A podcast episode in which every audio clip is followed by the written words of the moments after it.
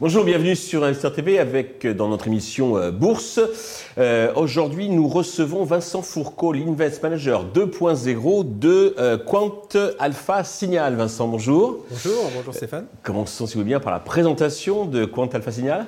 Alors, Quant Alpha Signal, c'est une société très récente qui fait de l'IA et qui propose euh, des repères, des, outils pour des asset managers, des hedge funds, des particuliers fortunés à euh, essayer de repérer le bon moment pour investir sur un dossier autour des publications de résultats. C'est de l'événement. C'est souvent le moment attendu euh, tous les trimestres par la communauté des investisseurs. Et donc, nous, on décrypte un peu l'information qui est diffusée dans les marchés, à la fois du côté de l'entreprise, mais aussi dans le marché, dans le secteur concurrentiel, dans la presse et on fait tourner nos IA, nos algorithmes, que nous avons créés, qui sont propriétaires. Et donc, euh, c'est quelque chose de très utile pour ceux qui veulent faire de l'alpha dans des marchés compliqués. Et c'est très original et une première pour nous, car c'est la première fois que nous recevons un professionnel des marchés qui utilise donc euh, l'IA. Euh, alors, vous avez donc, vous êtes venu nous présenter donc euh, trois valeurs. Je précise bien que ce n'est pas de la recommandation d'achat, c'est du partage donc euh, de conviction. Après, chacun prend prend son risque. et je précise bien que bien sûr, placer son argent sur les marchés financiers présente un risque de perte partielle ou totale donc capital. Les choses étant dites, première valeur. Alors en plus, ça aussi, votre double originalité, c'est que c'est une valeur entre guillemets à shorter. C'est Gilead Science.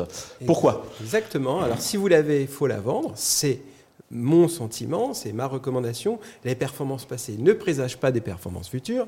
Gilead, c'est une société qui fait 100 milliards de capitalisation et qui a sauvé, c'est une société extraordinaire, qui a sauvé des dizaines de milliers de personnes dans le monde, notamment contre l'hépatite C. Ils ont trouvé la molécule magique, une petite pilule pendant 40 jours, tous les jours. C'est cette fameuse molécule qui coûtait 1000 dollars par pilule, qui a fait grand bruit sur le marché en France et qui a plombé une partie du, du budget euh, de la santé française pour traiter l'hépatite C. L'hépatite C a disparu dans le monde grâce à cette société. Qui souvent se transforme en cirrhose et donc avec Exactement, une et il n'y avait pas de traitement. Mmh. Hein, et 98% de taux de survie.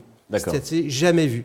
Et cette société a continué dans son domaine du traitement donc de ces maladies hépatiques et ils ont euh, proposé une solution pour l'hépatite B et ensuite le VIH. Donc le VIH, tout le monde connaît, c'est le SIDA. Mhm. Et aujourd'hui, vous avez la trithérapie. Ils ont créé un traitement qui aujourd'hui marche très bien. Ils ont 50% de part de marché.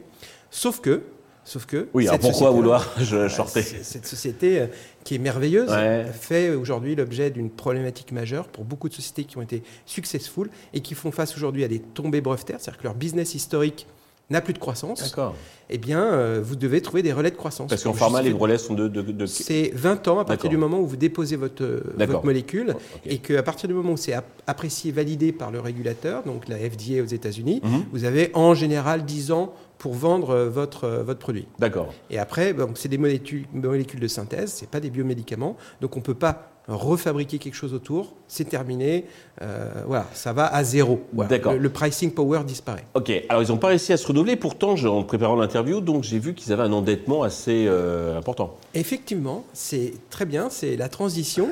Bah, cet endettement de 25 milliards, il est consécutif d'une politique de croissance externe sur d'autres laboratoires dans la, cancer, dans, dans, la cancérologie, dans le cancer, dans le traitement du cancer par immunothérapie. D'accord. Et euh, forcé de constater que c'est compliqué de générer euh, tout de suite beaucoup de chiffre d'affaires pour compenser la baisse de chiffre d'affaires à venir dans le traitement des hépatites et du VIH. Donc force est de constater qu'aujourd'hui la société fait face à une tombée brevetaire, à une augmentation de la concurrence sur son core business qui représente les deux tiers du chiffre d'affaires. C'est une société qui fait 27 milliards de chiffre d'affaires. Sur ces 27 milliards, vous avez quasiment 20 milliards liés au core business qui est malade et qui est en déclin. Eh bien, c'est juste mathématique. Vous allez perdre, et en plus les marges brutes sont de 85%. Donc pour chaque euro de chiffre d'affaires, euh, vous allez avoir une baisse de votre profit qui est de l'ordre quasiment de 80%. 80 bien sûr, Donc l'intégralité. Et euh, boursièrement, c'est pas du tout attendu par le marché. je m'attends à une division par deux des profits dans cette division dans un horizon de. Mais là, j'imagine que les cours ont déjà corrigé parce que vous n'êtes peut-être pas sonnant. C'est votre IA qui a permis de. Oui, oui, tout à fait. En fait, notre IA a été capable de détecter que justement, des investisseurs comme vous et moi ont vu qu'il y avait un problème. Il y a une dissonance dans la communauté des investisseurs. On est en haut, ça vaut 100 milliards, il y a eu un parcours comme ça. Et là se pose la question qu'est-ce qu'on fait? Et ça, c'était jamais arrivé dans l'histoire du, du dossier. Et donc nous, on l'a détecté comme ça, on a creusé, après on a fait le travail d'analyse euh, fondamentale. Donc on- c'est un peu le mariage de- des outils d'identification et, euh, je dirais, l'intelligence traditionnelle de recherche et d'approfondissement approfondissement des dossiers. Et bon, bah, cette société, euh, si, qui, qui vaut près de 20 fois ses résultats. Donc c'est une boîte de croissance. D'aujourd'hui, mais si Oui. effectivement si les résultats Et si- euh, baissent euh, Voilà. automatiquement, ça. Donc, au niveau groupe, moi, je m'attends à une baisse de 30% du, chiffre du résultat. Donc, euh, une boîte qui vaut 18 fois ses, ses résultats et qui va perdre 30% de son résultat, c'est comme si elle valait 25 fois. Ouais. Et en plus, c'est une boîte qui n'a pas la capacité à se réinventer. Ouais. Et quand tout, le- quand tout le monde va s'en apercevoir, quand le marché va s'apercevoir, là, ça va shorter. vous allez avoir un euh, de multiples. Et ça sera la prochaine euh, pharmaceutique en déclin euh, structurel jusqu'au jour où il va se passer quelque chose. Mais aujourd'hui, c'est pas du tout dans le, dans le pipeline de, de, de, produits, de produits euh, pharmaceutiques, en tout cas. Très clair. Deuxième valeur, là, donc on repasse à l'achat. Donc c'est euh, une MedTech US pour avoir des, des belles dents, c'est Exact. euh, Align Align Technology. Technology, exactement. Eh bien, euh, il y a une mode chez vous, chez nous. On est des adultes, on a du pouvoir d'achat. Euh, on a envie de, re- de- de ressembler à ces acteurs américains bright, Dents blanches. dents blanches, parfaitement alignés. Et il s'avère qu'aujourd'hui, euh, ce ne sont pas les dentistes qui font la pub de ce qu'ils font, enfin de, de ce qu'ils proposent Mmh. c'est euh, dans des magazines féminins, dans des magazines euh, de beauté, euh, voire même dans des magazines, euh, je dirais comme Elle ou n'importe quel autre euh, magazine, euh, je dirais à grosse audience. Ils font de la publicité pour l'alignement dentaire pour adultes. Et euh, ils ont inventé, euh, c'est une boîte de logiciels en fait, la possibilité euh, d'avoir un appareil qu'on vous, qu'on vous envoie, c'est en caoutchouc, qu'on vous envoie toutes les semaines et que vous mettez la nuit et qui Un vous peu comme de l'orthodontie pour les- les, Exactement, enfants. c'est qui- l'orthodontie en fait quasiment sans dentiste. Il faut juste le dentiste pour valider Ouais, que c'est bien orchestré que c'est bien, c'est bien mis en place. Mais ce qui est intéressant et fascinant avec cette société, c'est qu'elle a créé un marché, elle a créé un besoin. Aujourd'hui, c'est 4 milliards de facturation, c'est 20 milliards en bourse, c'est des marges de boîtes de logiciels. C'est un concurrent, enfin il n'y a pas de concurrent, ils sont complètement dominants, ils ont 75% de part de marché mondial et ils font euh, des profits très importants, ils ont un milliard de cash, ils achètent des technos pour euh, renforcer leur avantage, euh, je dirais, technologique et brevetaire. hein. Ils, ont, ils ont, je pense, assassiné la concurrence parce qu'ils ont tellement déposé de brevets, je crois 1600, qu'il n'y a pas de concurrent, il faut que ce soit des technologies totalement différentes pour pouvoir les concurrencer. Donc c'est une boîte que tout le monde rêve d'avoir, investisseur de long, de long terme, sauf que c'est une société qui a perdu près de 60%, 70% de sa valeur Alors pourquoi donc Pourquoi, c'est pas dans le cours Parce en que- 2021. Vous vous rappelez Au pic, juste avant la baisse des marchés, novembre 2021, Ouais. post-Covid, eh bien là, on avait des taux négatifs sur les marchés de taux. Mhm. Des taux négatifs, c'est-à-dire qu'une boîte de croissance, elle a une valorisation infinie. Et cette société-là a valu plus de 20 fois son chiffre d'affaires. D'accord. 20 fois son chiffre d'affaires, euh, ça a valu 50 milliards de dollars. Et il s'avère qu'aujourd'hui, la société ne vaut plus que 20 milliards, elle a beaucoup baissé.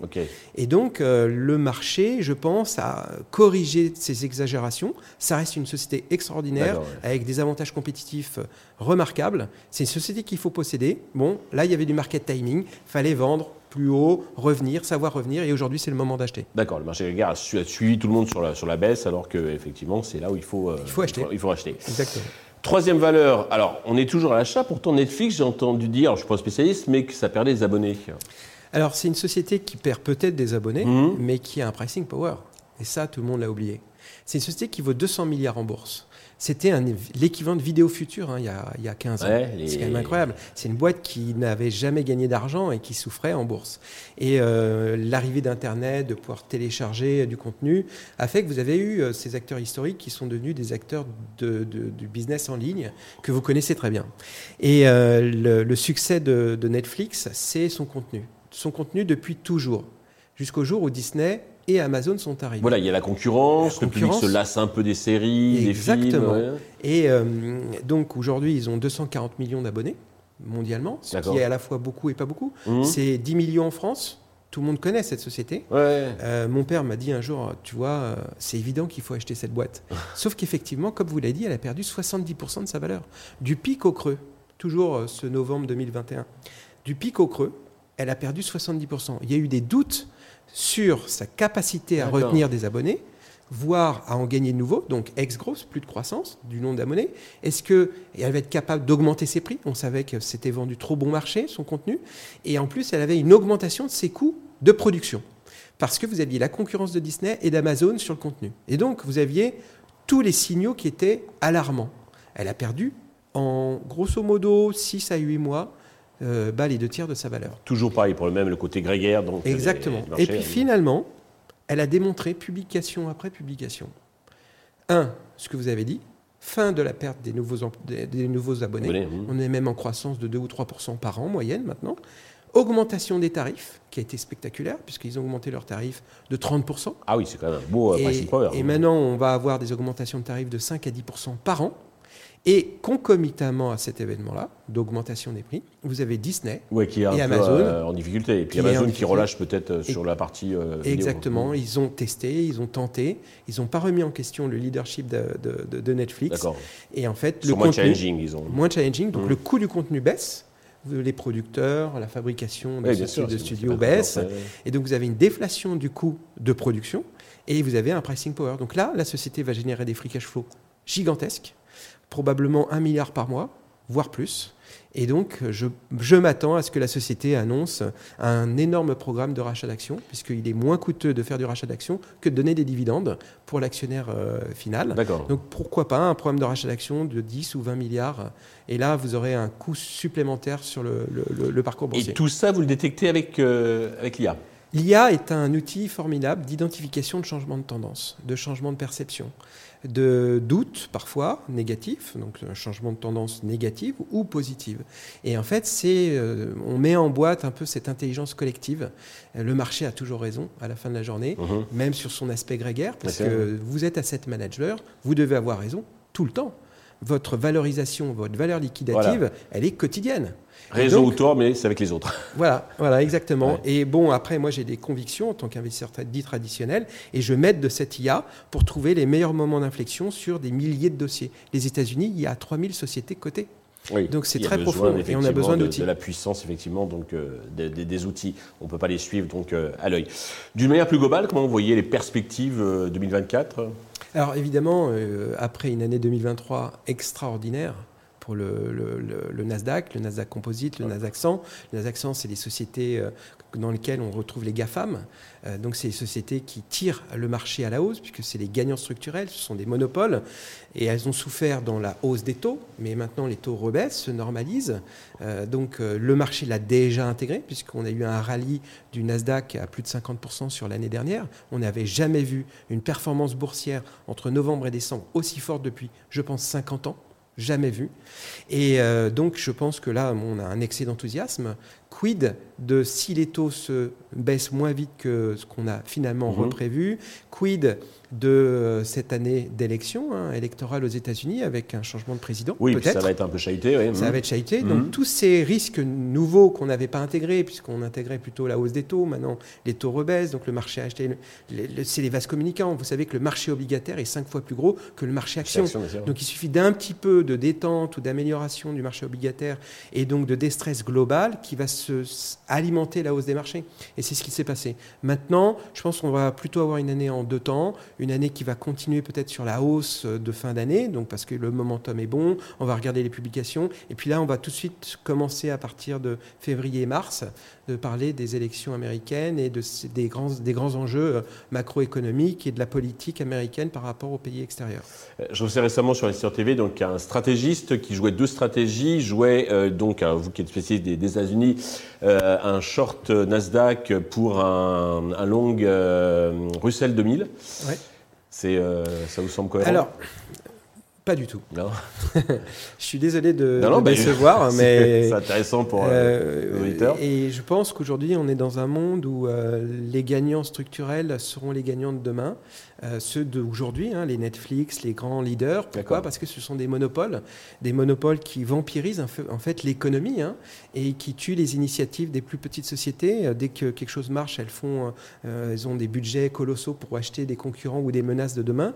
Et donc, il reste le reste de la cote. Et cette reste de la cote, c'est souvent dans les métiers anciens, traditionnels, déclinants. Oui, le Russell peu- 2000, c'est plutôt les petites, entre guillemets, Voilà, sociétés américaines. petites et Mmh. moyennes valeurs américaines. Et ces petites et moyennes valeurs américaines sont, à l'exception de quelques-unes qui sont sur des monopoles locaux, c'est des sociétés qui font face à la concurrence de ces leaders Ouais, ouais, et qui vont souffrir. Voilà. D'accord. Et je ne vois pas, je vois aucune raison qu'elles aient une amélioration de leurs multiples.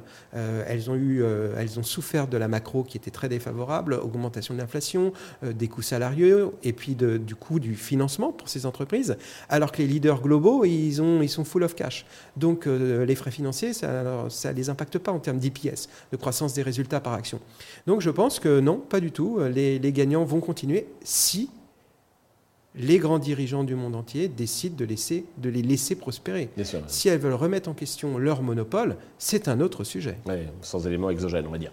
Euh, deuxième bah, critique donc, de, la, de la stratégie, donc qui jouait le, un long Chine contre un euh, short DAX, le euh, l'indice américain, euh, allemand. Bon, alors, je ne sais pas si la tendance court terme dément déjà dans l'œuf cette, cette, cette, euh, cette annonce, enfin ce, ce positionnement. Euh, la Chine, Shanghai, est en baisse depuis le début de l'année. Mhm. Toutes les séances sont négatives depuis le début de l'année. Bah, il moi- attendait le, en fait le, le, le- signal devrait être le nouvel an chinois qui relancerait la consommation. Mi-février. Pour moi, en fait, la Chine, c'est un pays qui, euh, qui, qui décline avant même d'avoir été riche ou d'avoir eu le temps d'acquérir cette richesse de cette classe moyenne. Et euh, c'est l'effet des nombres, des grands nombres. Si vous avez un milliard deux de personnes, vous aurez 200 millions d'individus en moins dans 20 ans. Donc euh, ça veut dire que vous avez une baisse de, de- la population qui est de l'ordre de 2, 2 ou 3 par an, ce qui est énorme pour euh, un pays qui se veut être leader euh, mondial. Donc euh, aujourd'hui, ils font face à un problème d'immobilier majeur Mhm. avec des surendettements. Et comme toutes les crises, vous connaissez la crise des années 90, euh, vous et moi, on est assez euh, anciens pour l'avoir connue. Euh, il faut parfois 10, voire 15 ou 20 ans pour absorber un choc euh, de- dans. C'est vrai. Voilà. Simplement, elle vaccine parce que depuis cette crise de 91 exactement, il n'y a plus vraiment de gros problèmes sur, sur l'immobilier avec les promoteurs, les marchands. Chez nous. Oui, oui, chez eux, oui, oui. Population déclinante. Pas d'acheteurs marginaux, baisse de la population. Et pour financer l'immobilier, il faut des gens qui consomment de l'immobilier. Et là, euh, là c'est peut-être un problème dit structurel. Et je ne vois pas pourquoi euh, un marché qui est impacté aussi fort par l'immobilier serait un bon marché boursier. Voilà. Quand l'immobilier va, tout va. Vous avez parfois des intervenants qui le disent. Et donc, je, suis, je partage ce, ce point de vue parce qu'après, ça ruisselle dans l'économie et la consommation. Et là, il y a un gros problème structurel. Donc, je ne toucherai pas à la Chine. Et donc, a fortiori, le- le- la- la- la- l'Allemagne est un pays d'exportation et nous sommes le premier partenaire de l'Allemagne. La France sera le premier pays européen en termes de croissance et de population euh, d'ici 2050. C'est une évidence, c'est lié pour plein de paramètres, la natalité, mais aussi l'immigration. Et c'est un grand pays, la France, qui est euh, dynamique. Et donc, euh, nous sommes certainement le meilleur partenaire de, l'Allemagne. Et les Allemands vont se désensibiliser petit à petit de la Chine. En tout cas, c'est mon souhait, et jouer la carte de l'Europe davantage. Merci. Puis c'est bien donc cette confrontation d'idées et d'opinions, ce qui fait, je crois, la force donc de l'Investisseur TV, euh, donc au profit bah, de tous ceux qui, qui nous regardent. Vincent, un grand merci. J'espère que vous viendrez régulièrement sur Investor TV, et bien nous partager les petites pépites que votre IA permet donc de détecter avant le, le marché. À votre disposition. Merci. Merci Stéphane. Merci à tous de nous avoir suivis. Je vous donne rendez-vous très vite sur Investor TV avec un nouvel invité.